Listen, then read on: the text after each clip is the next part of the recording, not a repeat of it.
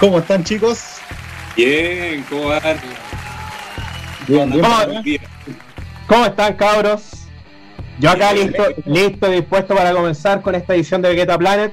Bueno, estamos sin nuestro capitán, pero bueno, esperamos eh, tener un rol eh, magistral, como siempre, esperar eh, cumplir con, con la, ¿cómo decir? Con, con lo que... Exacto, con lo que se con lo que se quiere de nosotros. ¿Cómo está don Sebastián? No lo escucho. Buena cabros. No, yo tampoco me escuchaba, tenía mi micrófono abajo. No, cosas, cosas, cosas que pasan. Ah, pasa que cosas en un programa en vivo. Oye, Oye sí. está hablando de Fabián, le pasó lo mismo a Cevita. Sí, no, sí, sí, no, yo, sí, pero yo, yo, yo, yo no, pues yo, yo, yo, yo, yo. Bien, pues cabros. Oye, decirle a toda la gente que se está conectando a que empiece a compartir el programa del día de hoy para que lleguemos a más personas, porque el día de hoy viene muy bueno el programa, cabros. Hoy día Cedita viene cargadísimo. Ahí como nos anticipaba Fabián, lamentablemente no puede estar nuestro capitán, pero si no está el capitán, los marineros tenemos que sacar adelante el buque. Así, Así que yo creo que antes de comenzar, Cedita, como siempre, debemos nombrar a nuestros colaboradores, que en primera instancia traemos a la gente de Arte Panul, que está con nosotros desde el principio, cuando comenzamos con el canal de YouTube, mostrando todo lo que es el tema de los cojines personalizados de películas, series, animaciones, lo que busquen. Aquí yo, por ejemplo, tengo mi Predator. Déjale. Maravilloso. regalones, y mi T800. El Robocop no se los voy a mostrar para que lo compren. que es metido.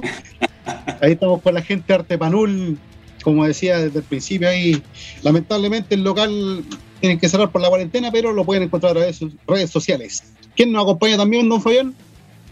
El día de hoy, como siempre, también eh, contamos con eh, el apoyo y la presencia también de Magic Box Store, quienes traen las mejores gráficas, cuadros personalizados a gusto del cliente, obviamente, línea de polerones, eh, poleras, en fin, eh, todo el merchandising presente. También, oye, juegos retro, ¿ah? que bueno, a Talo y a mí nos gustan. Bueno, a Haller también asumo que los juegos retro son nuestros regalones. Así que, bien, ahí tenemos entonces otro de, nuestros colaboradores fieles, quienes están desde el comienzo de, de este proyecto, Magic Box Store.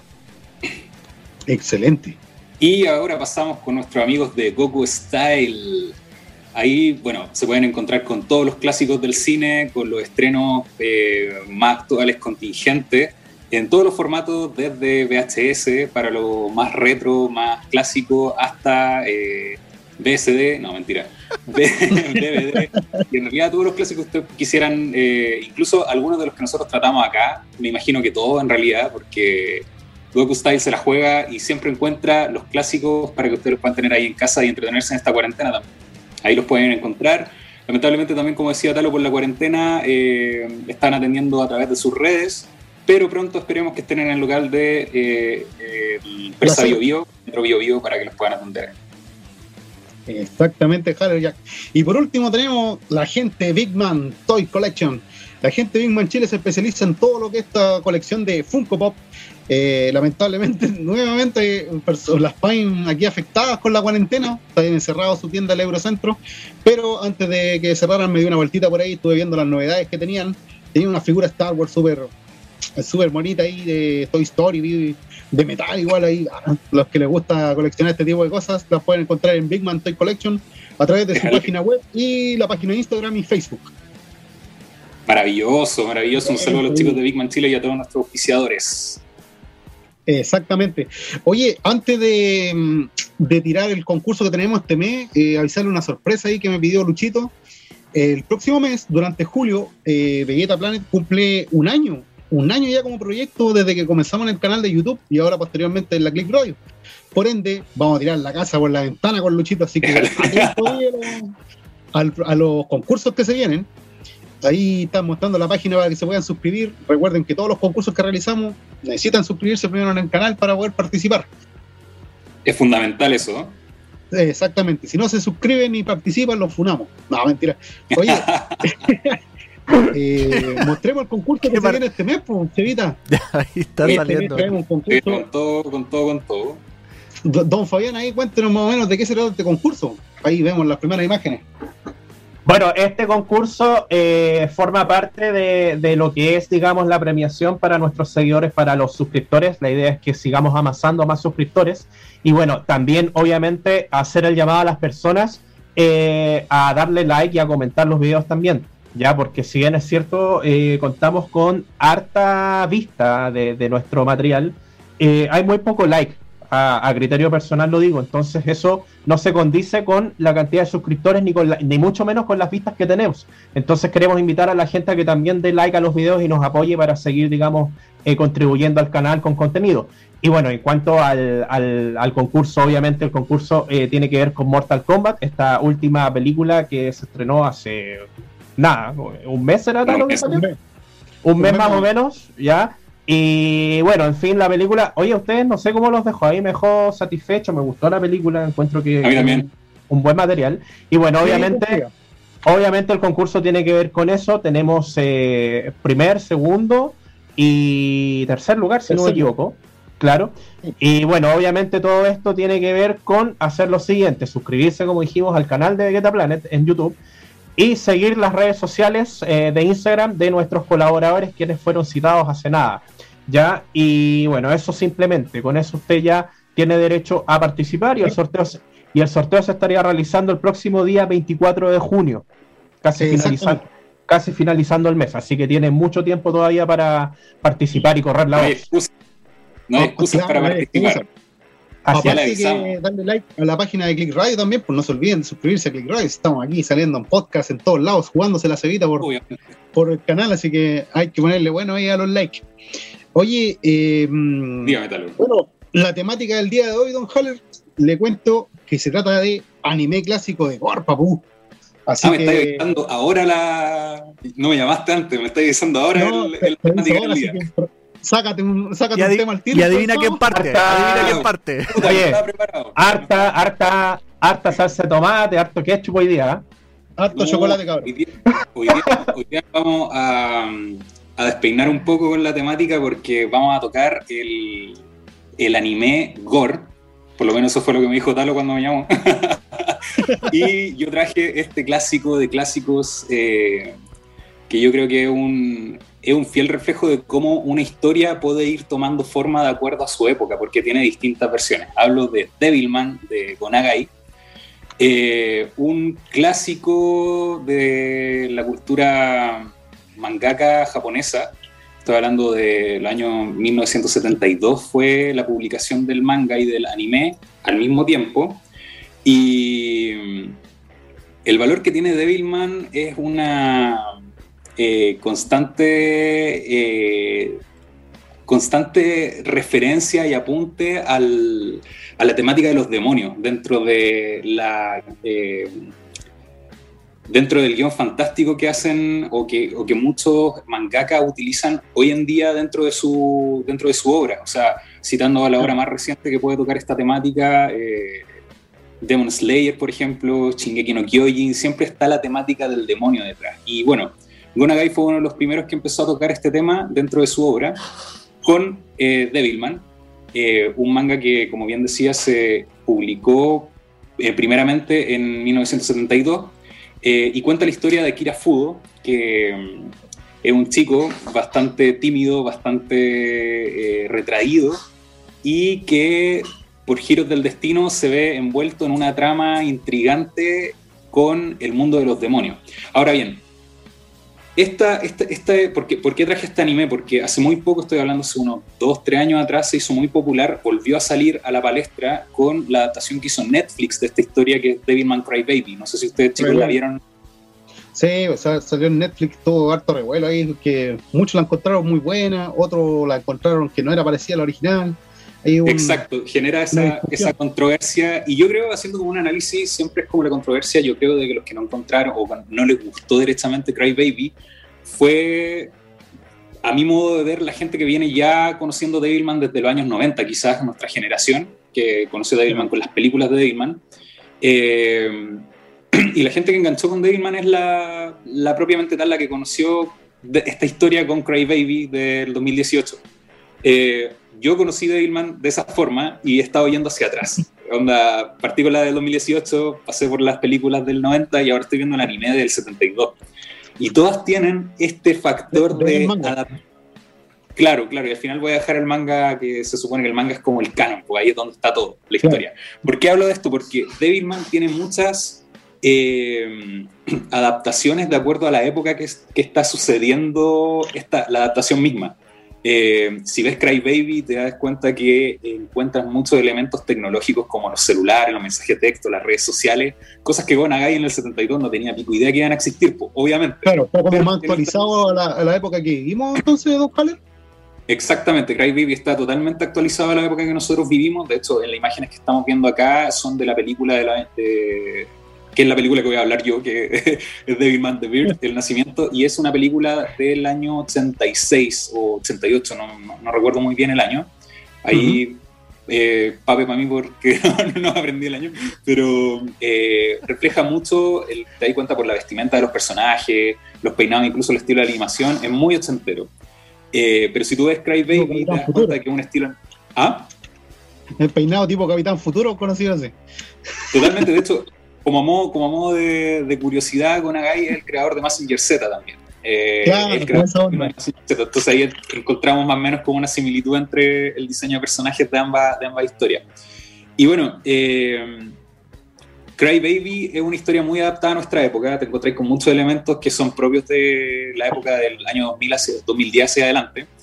Y si nos remontamos y nos vamos un poquito más atrás, a los años 90, en donde aparecieron estas, estas tres películas de Devilman que te cuentan exactamente lo mismo de Cry Baby, eh, te das cuenta que hay cosas que hablan mucho de, de, esa época.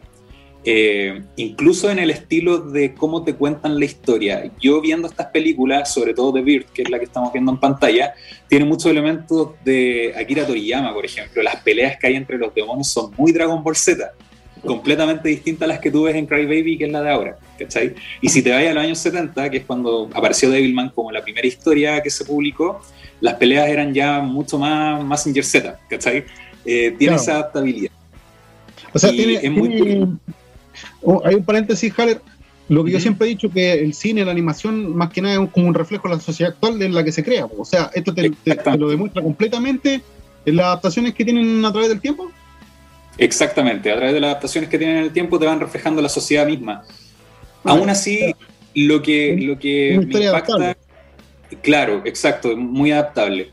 Y lo que me, me, llama la atención y me gusta mucho de Devilman es que se mantienen, a pesar de las distintas versiones que tienen en la historia, con algunos cambios entre algunos personajes, con algunos giros de, de guion, algunos giros dramáticos que hay en el original y que no están en las adaptaciones, aún así la historia resulta ser súper interesante, muy atrapante, mucho más allá del gore y el chocolate y las tetas y todo lo que podáis ver dentro de, porque es muy, explícita esta historia. Eh, es muy bacán el cómo aún así la historia te atrapa, te, te seduce, te llama a conocer un poquito más de qué es lo que está sucediendo acá y rescatar mucho el tema de los arquetipos, que es una cuestión que siempre vemos en muchas historias que analizamos acá en el programa, y tenemos el arquetipo de la oscuridad y el arquetipo de la luz bien reflejado acá, con un velo más o menos confuso entre los protagonistas de esta historia, que por un lado es Akira Fudo y por otro lado es Ryo Azuka. Ahora, para interiorizar un poquito más en la, en la historia, a grandes rasgos, como digo, esta historia tiene muchas versiones, entonces voy a tratar de hacer una, como una síntesis entre todas las versiones, contar más o menos lo que se mantiene en todas. Tenemos por un lado a Akira Fudo, que Akira Fudo es un chico muy retraído, eh, que va en el colegio, le pegan los matones, la típica, la típica clásica. Y dentro de su diario vivir se reencuentra con un amigo de infancia que es este personaje rubio que vemos en pantalla, que es Río Azuka. Un weón completamente pro, viejito rico, el weón las tiene todas, el weón es bacán, ¿cachai? Y Río le dice... Ojalá el cualquiera, claro. Yo, en, el, en, el, en, la trama de la historia, eh, Río va a buscar a Akira, después de varios años que no se ven, hace mucho tiempo, Río le dice, Akira, te necesito a ti para que me acompañes a cumplir una misión, un legado que me dejó mi papá, que era un científico loco y todo el rollo que hizo un descubrimiento más o menos turbio, que conecta el mundo real con el mundo de los demonios. El papá de Río intentó tratar de ser poseído por un demonio para él dominar a ese demonio. Pero ¿qué pasó? De que el papá de Río está tan contaminado con todo lo que la sociedad te, absorbe, con sus pensamientos, sus dogmas, etcétera, que el buen se ve corrompido por este demonio y finalmente lo termina dominando a él y él decide dentro de un respiro que tiene entre medio de matarse para que este demonio no salga completamente hacia afuera. Y Río ve todo esto y entiende de que existe el mundo de los demonios, entiende que hay que combatir este mundo de los demonios, entonces va a buscar a Akira. ¿Por qué? Porque Akira es el weón más puro de corazón, el weón más bueno que conoce el, el río Azúcar, el único que no considera como un enemigo. Lo dice, de hecho, en una parte de la historia. Y lo cita para poseer, para que un demonio posea a Akira de esta forma tener un equilibrio entre el poder de un demonio y el corazón bondadoso de un ser humano y así crear a Devilman, que es esta metamorfosis o este híbrido entre humano y demonio y así poder erradicar a los demonios de la faz de la Tierra. Que obviamente también dentro de la historia se explica que el origen de los demonios viene de la época de los dinosaurios y todo el rollo. ¿Cuál es el giro de guion acá? Y que obviamente no voy a decir para no spoilear, es que eh, todo lo que te van presentando dentro de la historia al final no parece en realidad ser tan así, ¿cachai?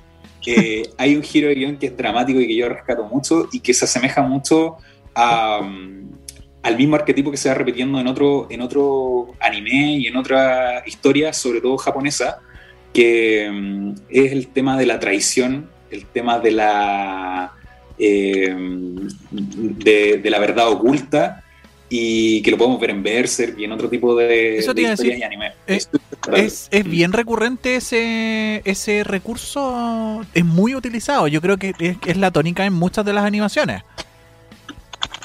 Totalmente, totalmente, muy, muy utilizado y, y es bonito en realidad, yo lo encuentro muy la raja porque a pesar de que casi puede ser tomado como un copy-paste de, ah, ya estos buenos toman esta weá y la copian y la llevan a su historia, es muy bacán como cada uno lo trata con una genialidad tan increíble que lo hace muy particular en sí mismo. O sea, por ejemplo, lo que tú ves en Berserk entre Woods y Griffith se puede asemejar un poco a lo que pasa entre Azuka, perdón, eh, entre Río Azuka, perdón, y Akira Fudo, pero es otra el contexto, otra la temática, es otro el rollo. Y esa weá es muy bacana, muy la Se desenvuelve de otra forma.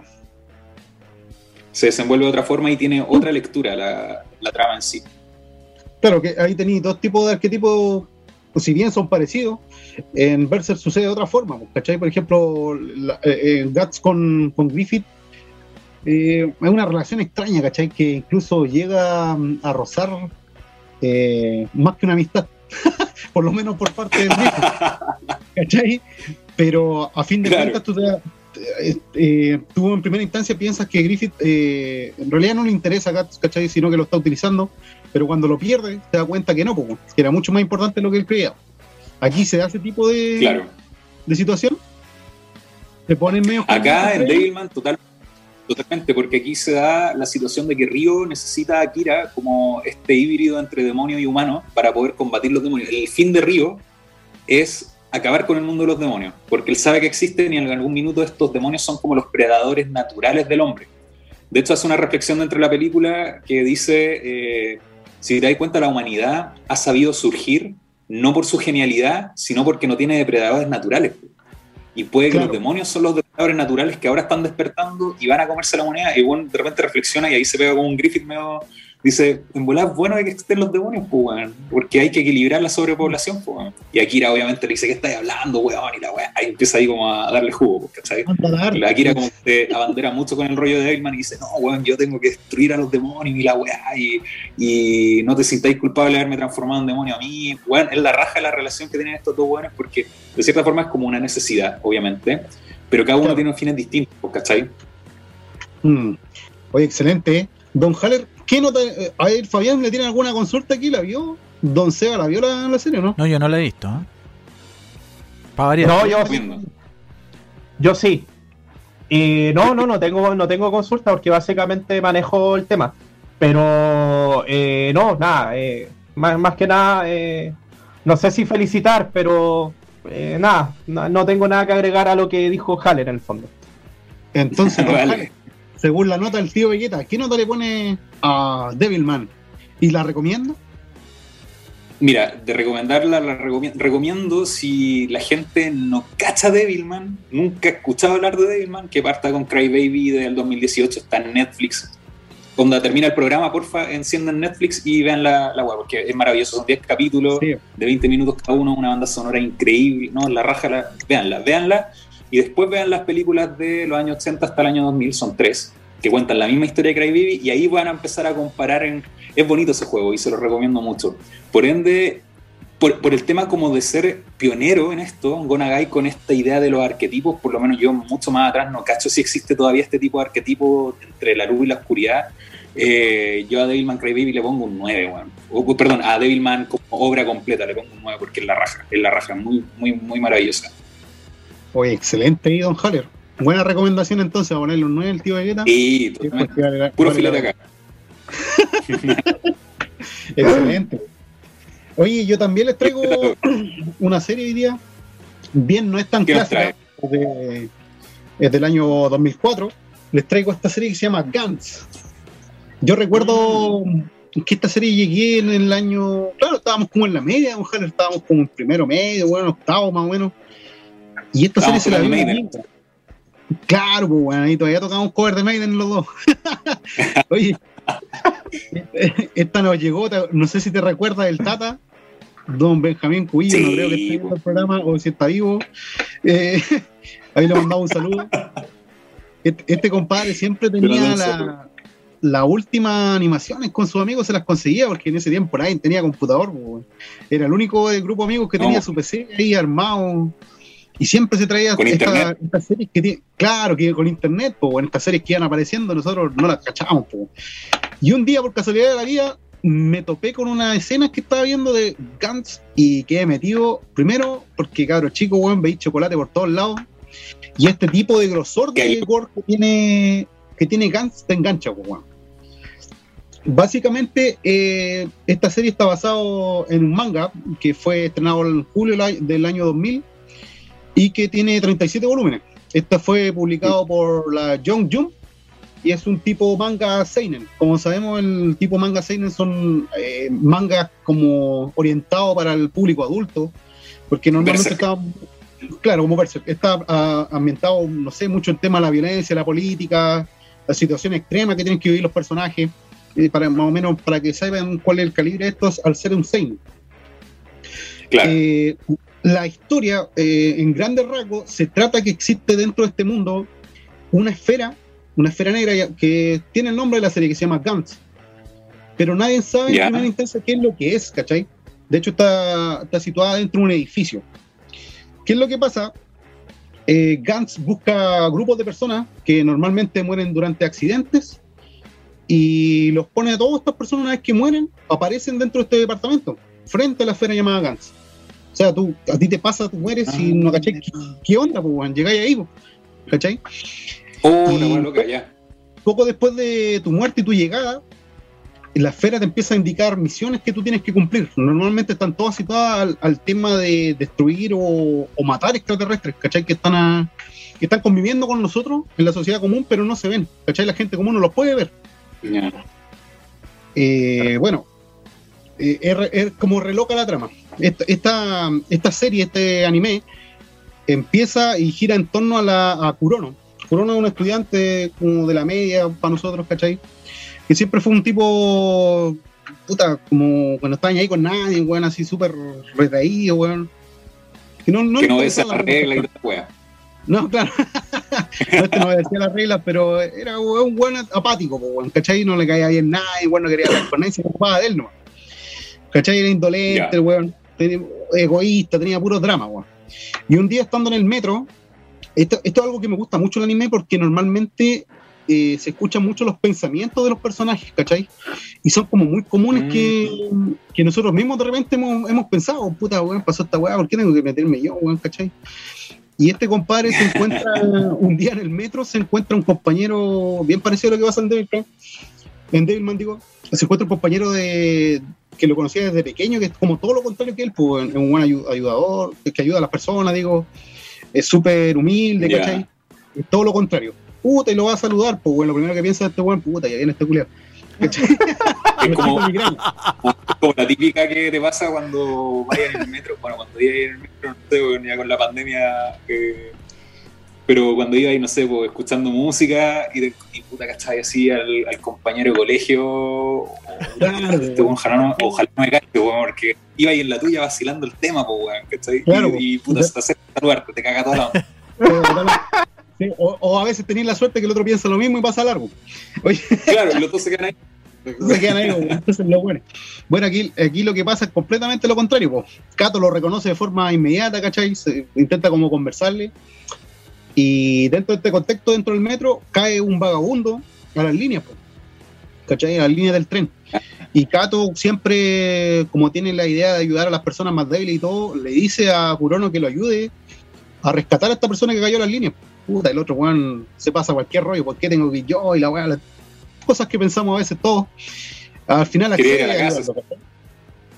Ese se quería ir a la casa de Vegeta Planet, no estaban ahí. Sí, Ah. no sé, Juan quería ir a acostarse a jugar Play. Y bueno, eh, Kurono acepta ayudar a, esta- a este vagabundo junto con Kato. Y en el momento que lo están subiendo, aparece el tren. ¿Cachai? El tren que iba a pasar por la línea. Y esto, bueno, lo primero que piensan, dice, puta, corramos al otro lado ya que no podemos subir, weón. Y ya se dan cuenta muy tarde que es un tren express que existe en Japón. Y ahí se ve la imagen cuando ya les pasa por encima le corta la cabeza a este weón, pues bueno, a Kurono. Ah, Y ahí tipos, cuando, cuando ya mueren, ¿cachai? Aparecen dentro de esta habitación y se dan cuenta que no están solos. Y están junto a un grupo de personas bastante particular. Se encuentran con un yakuza que murió en un accidente dentro de las cosas que hacen ellos. Se encuentran con unos Ujú. ancianos, ¿cachai? Y todos quedan metidos a ver qué es lo que pasa. Durante las primeras misiones que ellos, eh, haciéndolo así a grandes rasgos, las primeras misiones que ellos concurren no cachan nada. Salen así nomás, como se ve en la imagen, pues, con la misma ropa de colegio, pelear con los extraterrestres, queda la, la pura Fox nomás, pues. Muere la mayoría de los participantes, ¿cachai? En la primera misión muere la mayoría de los participantes, quedando los personajes principales nomás que se salvan de suerte. Y a medida que va avanzando Pero- esta historia, pero, se disculpa. cuenta. Ah, Disculpa, disculpa Talo, eh, hablaste, dijiste una palabra clave que me dejó metido, participantes. Esta weá es como, como el juego Esta del miedo, es como una weá. Este, mira, más adelante voy a llegar a eso. Pero Ah, como adelantando un poco, estos tipos, a medida que van pasando misiones, se dan cuenta que Gantz, aparte de, de hacerlos cumplir la misión, también les da armamentos, ¿cachai? Les da equipo para poder realizarlas. Lo que pasa es que ellos no, no comprenden al principio qué es lo que se trata Gantz. Después, más adelante, ahí entra la consulta tuya, se dan cuenta que es como una especie de juego. De, de hecho, ellos cada vez que superan una misión ganan puntos. Y con esos puntos tú puedes, no sé, eh, comprar mejores armas, puedes volver a la vida, incluso tu vida normal, o revivir alguno de tus aliados, que es como lo más caro, que vale como 100 puntos, ¿cachai? Ya. Eh, dentro del contexto de la primera misión también se dan cuenta que hay un muchacho como de 15 años que lleva mucho tiempo en el juego y ya conoce todo. Pero el tipo con la- las cosas que han ido pasando se volvió egoísta, ¿cachai? O sea, no ayuda a nadie. El momento se preocupa de ganar puntos nomás para poder salir luego. Y estos personajes, a medida que va pasando en los capítulos, van, van cachando de qué se trata. Eh, bueno, eso es a grandes rasgos lo que es la serie. La serie Buena. la serie es súper corta, de hecho eh, cuenta con 13 capítulos, pero yo cortito. la recomiendo. Sí, es súper cortito, weón. Y el nivel de gore y, de escena explícita, weón, es súper fuerte. Está uno de, las- de los animes más fuertes que vi, por lo menos en esa época, y ahora estamos en otro nivel. Pero estos 13 capítulos te sirve para, para- te sirve para enganchar en lo que es el manga. El manga eh, eh, todavía, no, no sé si todavía estará en. Sí, está en proceso. Todavía no termina, pero tú puedes eh, excavar mucho más lo que es la historia y que es mucho más profunda de lo que te muestra el anime, porque el anime es como una pincelada para, para poder enganchar lo que es el manga y la historia original. De hecho, Finalmente será nuestro- siempre eso. Claro. Sí, po. Nuestro amigo en común, Sebastián Aburto, va al día en el manga, po, y este, el otro día que nos juntamos estuvimos conversando y no, me dejó loco. Porque ya No. después se dan cuenta que al No. final no son ellos mismos, son clones, no, y queda la pata. Ahí se lo doy un, un pequeño spoiler. Como dato curioso, esta serie, como todavía estaba en proceso el manga, no estaba terminado, en el último capítulo no supieron cómo terminarla. Tiene un final random, ¿cachai? O sea, es una weá súper loca cuando si, la vean, se enganchan y la ven, se van a dar cuenta que no tiene sentido el final. Fue solamente creado para poder terminar la serie, ¿no? ¿cachai? Pero claro, total- darle un fin a la weá. Sí, pues totalmente recomendada. Si ustedes quieren como puta adentrarse en algo más cortito, existe una película en Netflix que se llama Guns Off, que es como mm, lo mismo que le, le acabo de contar, que te- a grandes rasgos te explica de qué se trata el anime y el manga, ¿cachai? Es como una película para ambientarte qué es lo que es Gantz. Pero no te da mayores detalles, como te digo, no, no entra en lo que en más profundidad a lo, a lo que es el manga. Pero si quieren meterse un poquito más, está en Netflix, es una animación en 3D, weón, y súper buena. Así que esa Buenísima. y ahí, ¿Mm? ahí, ¿qué es lo? Oye, sorry, estoy así con una latencia terrible, bueno, como que estoy hablando en un tiempo paralelo. Pero tú dalo, ¿qué es lo que tú recomendáis entonces a la gente que, que, vea primero la película, que vea primero el anime o que se meta de lleno al manga? Mm, mira, yo recomendaría ver primero el anime porque el anime es muy atrapante tiene situaciones que están muy bien llevadas, ¿cachai? Tiene personajes con los cuales tú te puedes representar muy bien, hay harto arquetipo, ¿cachai? Tú te puedes representar con cualquiera de estos personajes, ¿cachai? Hay mucha variedad de las personalidades que es algo que se ve muy poco en los animes modernos, ¿cachai? Los animes modernos son como muy siempre las mismas historias, que está el bueno, el, bien y el mal, ¿cachai? Como lo que nombrábamos delante, muy, muy recurrido. En cambio, Gantz, tú te ves tipo personalidades completamente distintas. Tenéis personas que son muy egoístas, personas que son eh, amables, ¿cachai? Personas que son normales, neutras, eh, veía ancianos, bueno, todas las personas que mueren en accidentes llegan acá a lo que es Gantz. Por ende, yo recomiendo mucho más enganchar con esto, con, el anime. Y si es que les da paja ver 13 capítulos, porque es súper corta, aguanta la pitilla en una tarde, eh, ve la película. La película dura menos, dura menos de dos horas y está basada como en lo que pasa después del anime. Está como basada en Kato que es el segundo personaje que viene ahí a la izquierda, el de pelo negro, que es una vez de que murió el ah. personaje principal, Kurono, y está intentando revivirlo, ¿cachai? Está intentando revivir su compañero. Eso, ah, mira, oye,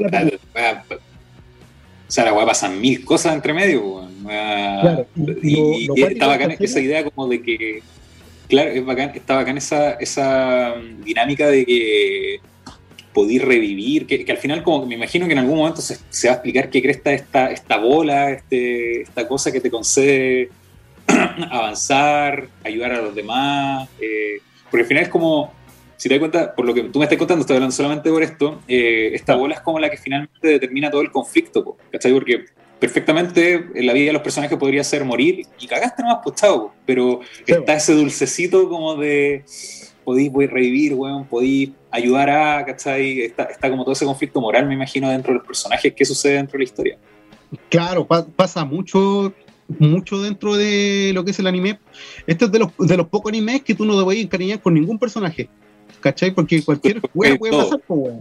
Y también tiene ese toque como de los videojuegos, weón. ¿Cachai? De que, puta, ya perdiste un aliado, lo puedes revivir y weón. Imagínate fuera así en la vida real, weón. Sería la raja, pero dentro de, la, de este mundo de Kant sí se puede lograr eso, ¿cachai? Y ahí, como dices tú, viene ese conflicto moral, pues, tengo 100 puntos, ¿qué hago? ¿Compro mejores armas para seguir ganando más puntos y después revivir más personas? ¿Me voy de acá? Porque se supone cuando tú juntas los 100 puntos y te vas de Gantz, puedes olvidar todo, ¿cachai? Tú volvías a tu vida normal, olvidáis todo lo que pasó o revivo uno de mis aliados, mm. ¿cachai? Es como, puta, ¿qué hago? Y eso, esos son los, conflictos internos que tienen todos los personajes, conflictos interpersonales, ¿cachai? De todo tipo, Qué buena, está, buenísimo. Lo, le voy a echar una mirada. Yo ahora estoy pegado con Steingate, pero. Buena, ahí en, el en la lista de eh, por ver. Buenísima, y, puta que Lara le, le dio un tirón de oreja al, Tata, weón, a nuestro amigo en común, porque Chucha nunca me recomendó esta weá, weón. No. ese, weón era como Curono, weón, se preocupaba de él más. Oye, eh, tengo que ponerle nota. Yo a Gantz le pongo un 9 también, compadre, un 9. Una hora eh, muy rica en lo que es historia, weón, en lo que es creación de personajes. No, completísima, completísima, totalmente recomendada. Y para no seguir quitando tiempo, los dejo con Don Fabián, que nos trae también su peliculón, o sea, su serie. Uy. Eh, bueno, mi recomendación, chiquillos, eh, bueno, voy a tratar de hacerla un poquito corta, dado el tiempo y dado que no es eh, una serie extensa. Oye, sumamente corta. la serie que escogí para este capítulo es la denominada Corpse Party Tortured Souls, ¿ya? Esta es una ¿Ah? El nombre me dejó El nombre qué loco. sí, las, las, almas torturadas. Oye, esta eh, es una serie de tan solo cuatro episodios, ya, muy cortito. O sea, eh, yo creo que coincidimos en el tema de la duración, los tres, y son de esas mm. típicas series que uno puede ver si es que cuenta con poco tiempo. Ya, si es que tienes una vida agitada, con muchos compromisos, mucho trabajo, mucho estudio, no sé y no tienes eh, para engancharte de algo que sea extenso, yo creo que estas, estas tres series que nosotros hemos citado son eh, la excusa perfecta para pasar un rato, una tarde, un día, no sé, eh, ahí en compañía de un amigo, una pareja, qué sé yo, que guste, digamos, de esta pasión, de, que, comparta tu gusto y sin lugar a dudas es, una serie, y bueno, las, tres que citamos son series que, perfectamente se pueden abordar en poco tiempo. Bueno, esta, esta serie basada en una serie de videojuegos eh, de survival horror y aventura. También eh, aborda el género RPG, ¿ya? Y fue creada por Makoto Kedoen y desarrollada por el equipo, eh, o más bien por la compañía también, valga la redundancia, Team Gris Gris. ¿ya? Y bueno, el primer juego es de estilo, como dije, RPG y fue lanzado en el año 1996 para PC. Ya a la vez también es una secuela de la OVA Course Party eh, también llamada Missing Footage o Footage. Ya la OVA, la, la fue anunciada por la compañía Mages, la productora del videojuego, el 2 de agosto del año 2012 y fue anunciada como una secuela de la OVA Course Party Missing Footage, como dije, la cual fue estrenada el mismo día del anuncio. La serie fue dirigida por Akira Iwanaga, escrita por eh, Choichi Sato y animada por el estudio Asrid. Seiki Tanaka proporcionó los diseños de los personajes de la serie que son eh, hartos. Ya los personajes, a pesar de tener cuatro episodios, hay harto personaje en esta serie, desfilan muchos personajes. ¿ya? Y además eh, de ser director también de, dicho anime. Ya el opening titulado Anillo de Nebulosa, eh, o también conocido obviamente en, en, el país nipón como Hochizuku no Ringu, fue producido por Asami Imai Mientras que el ending de, eh, la serie, titulado Luz de Luciérnaga, fue producido por Yumi Hara. Ya en el tema, en centrándonos un poco en el tema sonoro, la música. Eh, es súper importante. El, el, opening, el opening y el ending de la serie. Ya la historia sigue a Heavenly Host Elementary School, una escuela de primaria que fue derribada después de los asesinatos y desapariciones de varios de sus empleados y también estudiantes ya del centro de, la escuela. Otra escuela llamada Kisaragi Academy ha sido construida sobre el sitio de la antigua escuela, eh, escuela de primaria, cabe citar. Una noche, un grupo de estudiantes de Kisaragi están contando historias de fantasmas, o sea, se juntan ellos y la típica, en el fondo, todos en algún momento nos hemos juntado y hemos querido, eh, tal vez sin atrevernos, pero sí hemos tenido intenciones de jugar a la Ouija o contar historias de terror, qué sé yo. ¿Ya? Y bueno, ellos obviamente eh, están juntos, eh, eh, se, juntaron en este lugar, en esta escuela, ¿ya? De noche a todo esto.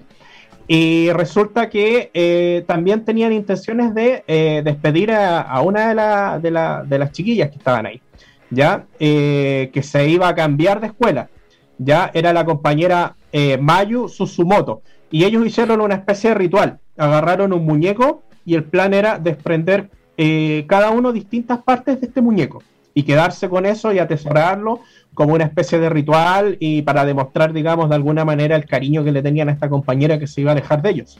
¿Ya? Bueno, ellos eh, citaron unas palabras mágicas y sin saber abrieron la caja de Pandora. ¿Ya? Eh, seguido de todo esto, un terremoto de repente ocurre y esto también los transporta a otra dimensión donde todavía existe el, otro colegio que cité al comienzo, el Heavenly Host Elementary School, que supuestamente había sido derrumbado y todo esto, ya ellos de repente despiertan y aparecen ahí, ya, y ellos obviamente deberán encontrar la forma de sobrevivir y volver a casa. Naomi Nakashima y Seiko Chinohara se reúnen para buscar una salida juntas, un tanto desesperadas obviamente, pero descubren que de todas las eh, ventanas y puertas del edificio, ninguna está abierta, todas están selladas y precintadas.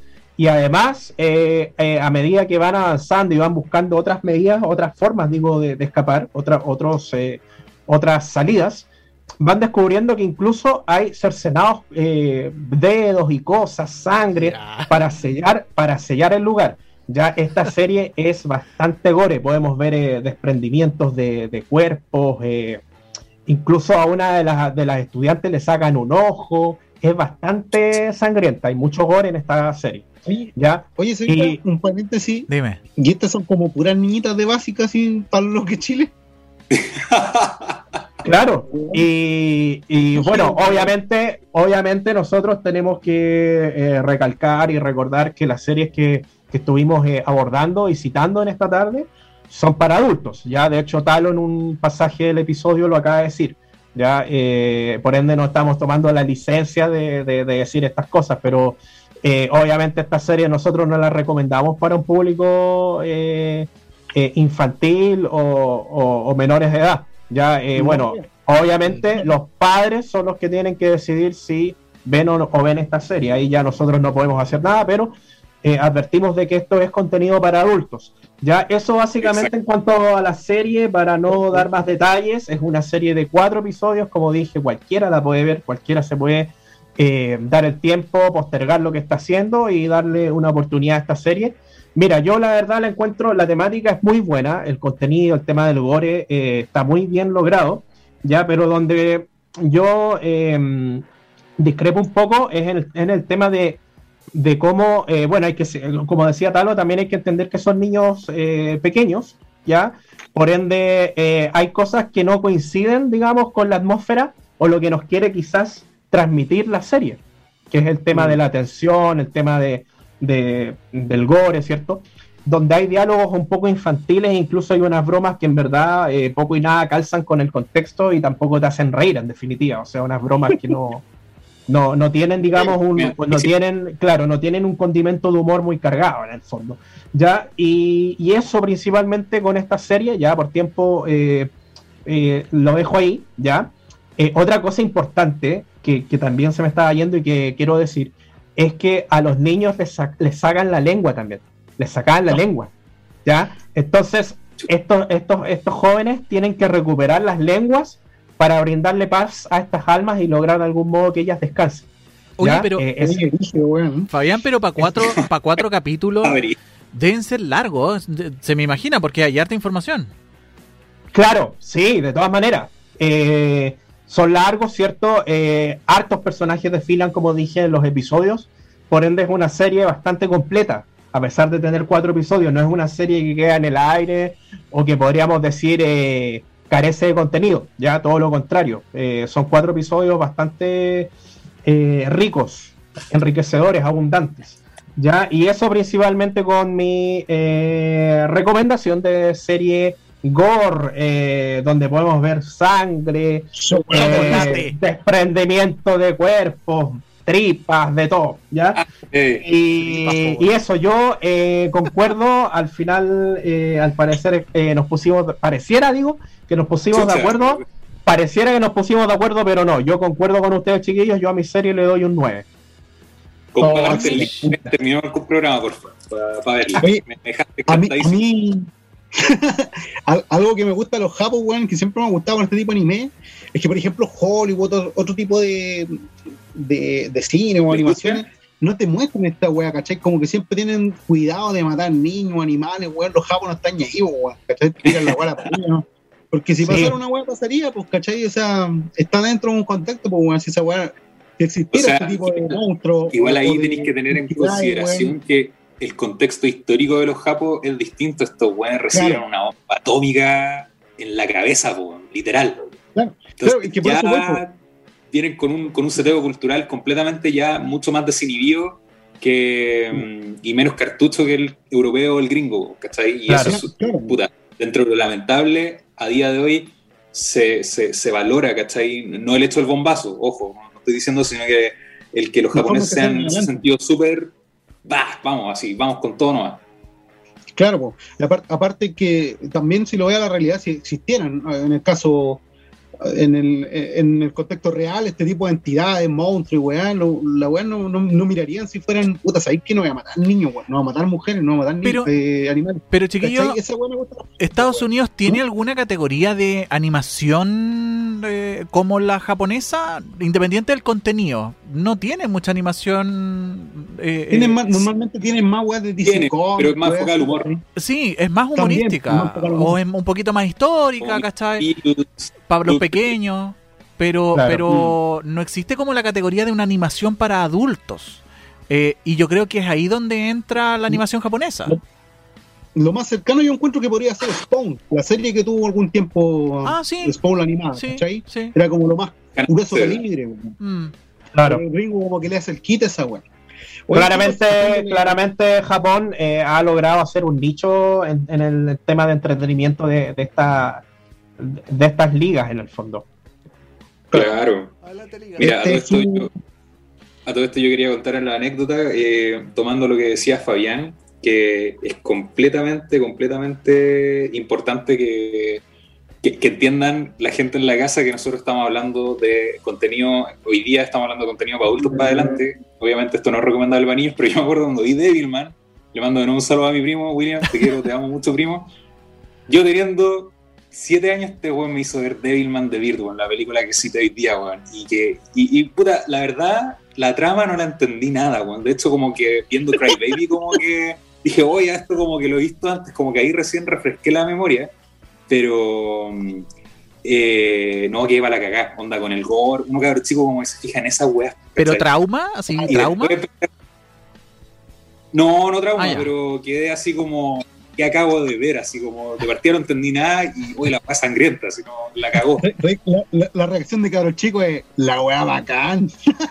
Sí, pues como eso, ah, acá no entendí nada, pero la weá bacán. Y qué loco, po. Oye, oye chicos, haciéndole como honor al tiempo en los pocos minutos que nos quedan, en Sí. la última etapa Uy, sí. queríamos traer más que nada como haciendo un breve resumen de lo que ha sido lo mejor de estos meses, dentro de lo que es mayo, junio. Y bueno, lo mío es súper corto, les traigo más o menos la. ¿Quién, quién va a partir? Eh, ¿Quién va a Ah, partir? ahí ¿Talo? ¿Talo va a partir? mí. Ya, Talo. Sí. yo me tiro, papá. Talo. Sí, póngale nomás si la gráfica mía es como para rellenar nomás. Yo les traigo lo que es el tema de lo que todos los meses nos está trayendo PlayStation Plus con la suscripción. O sí. Ojo, acá no es nuestro auspiciador, así que no lo estamos diciendo que lo compren, solamente les traemos las noticias.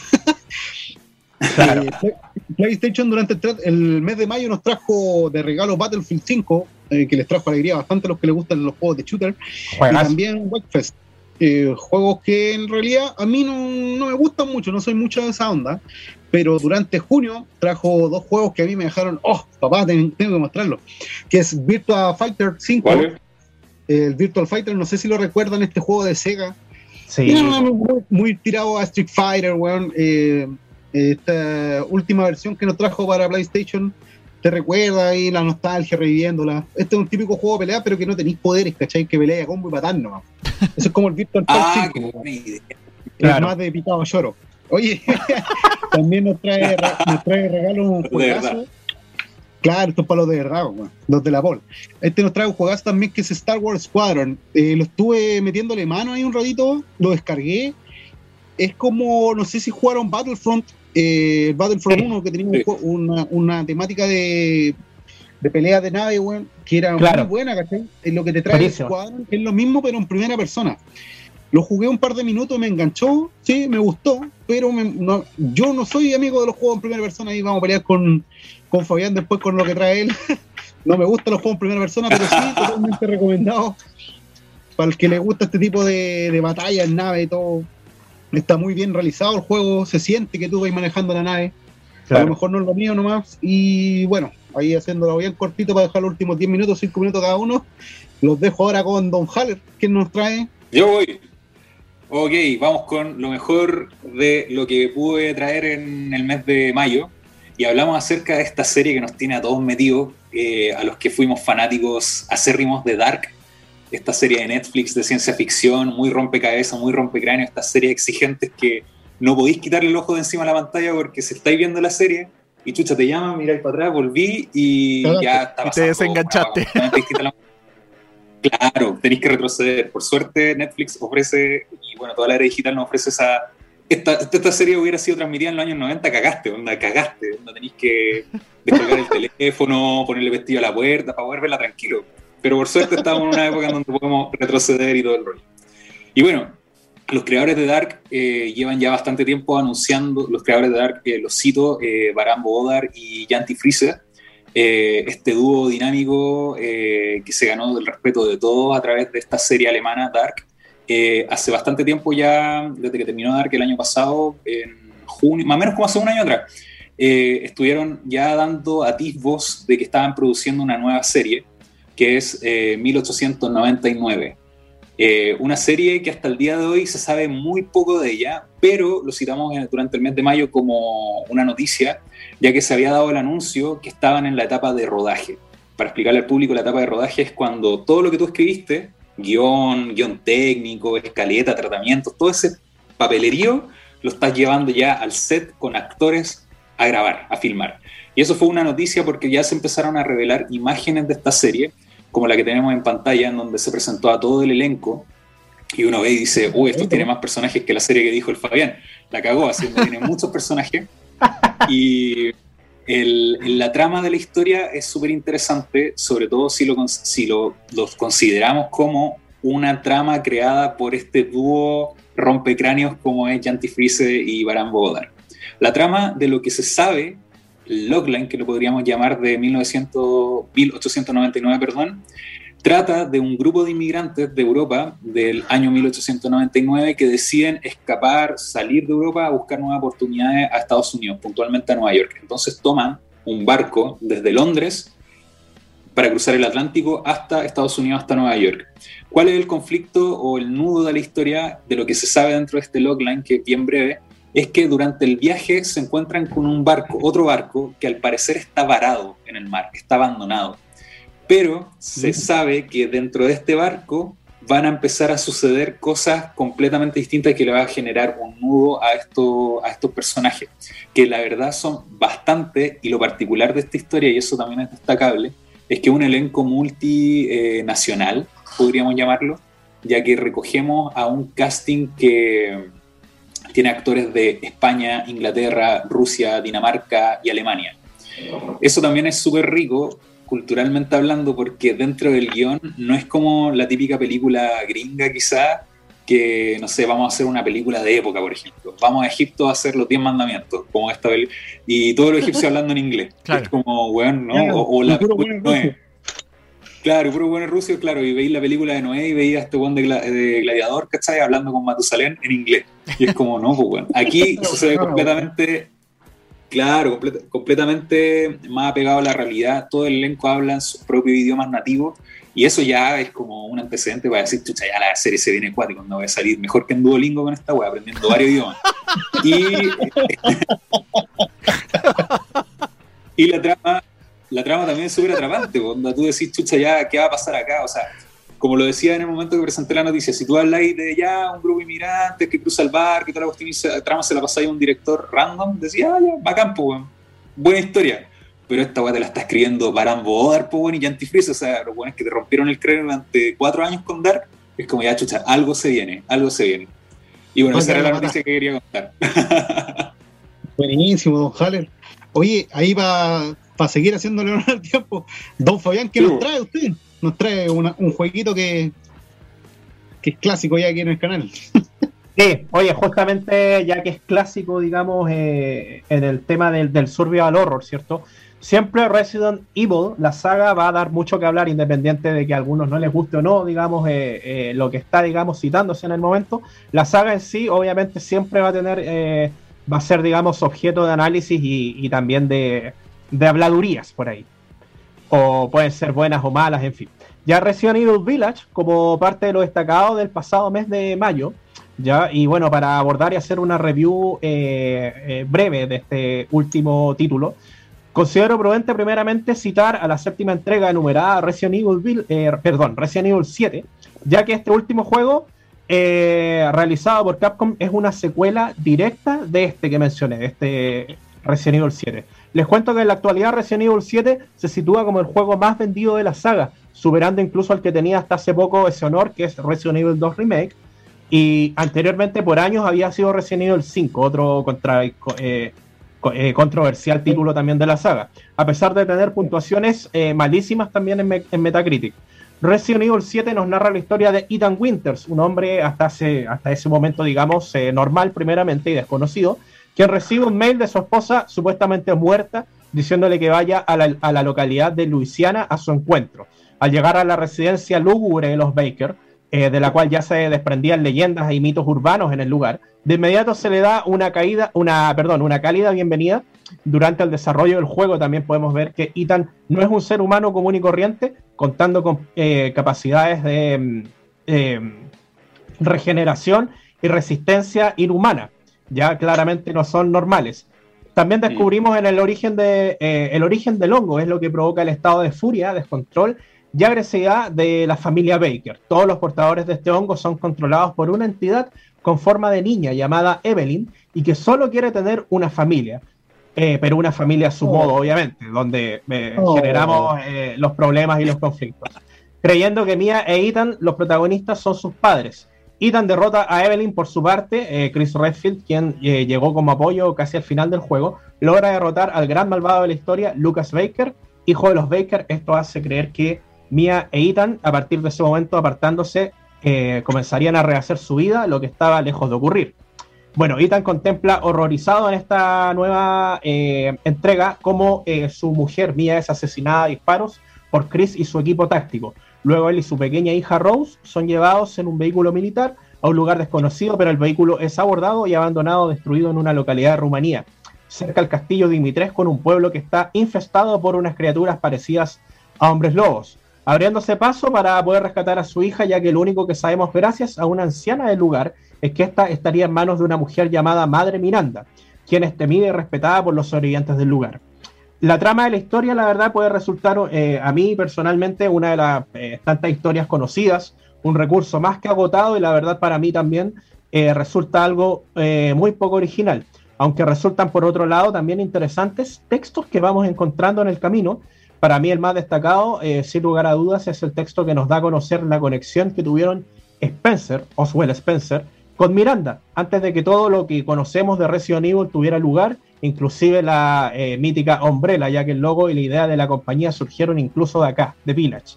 Las habilidades de Ethan eh, son exprimidas al máximo, lo vemos muchas veces ser atravesado por objetos contundentes y filosos. Nuevamente pierde su mano y se la pega él mismo. Incluso su corazón es robado, pero aún así nuestro héroe se mantiene de pie con la justificación de que el hongo se apropió de él en la séptima entrega y que nada lo mata, ya que él abatido, eh, ya que él fue, digamos, eh, abatido eh, por Jack Baker en la entrega número 7.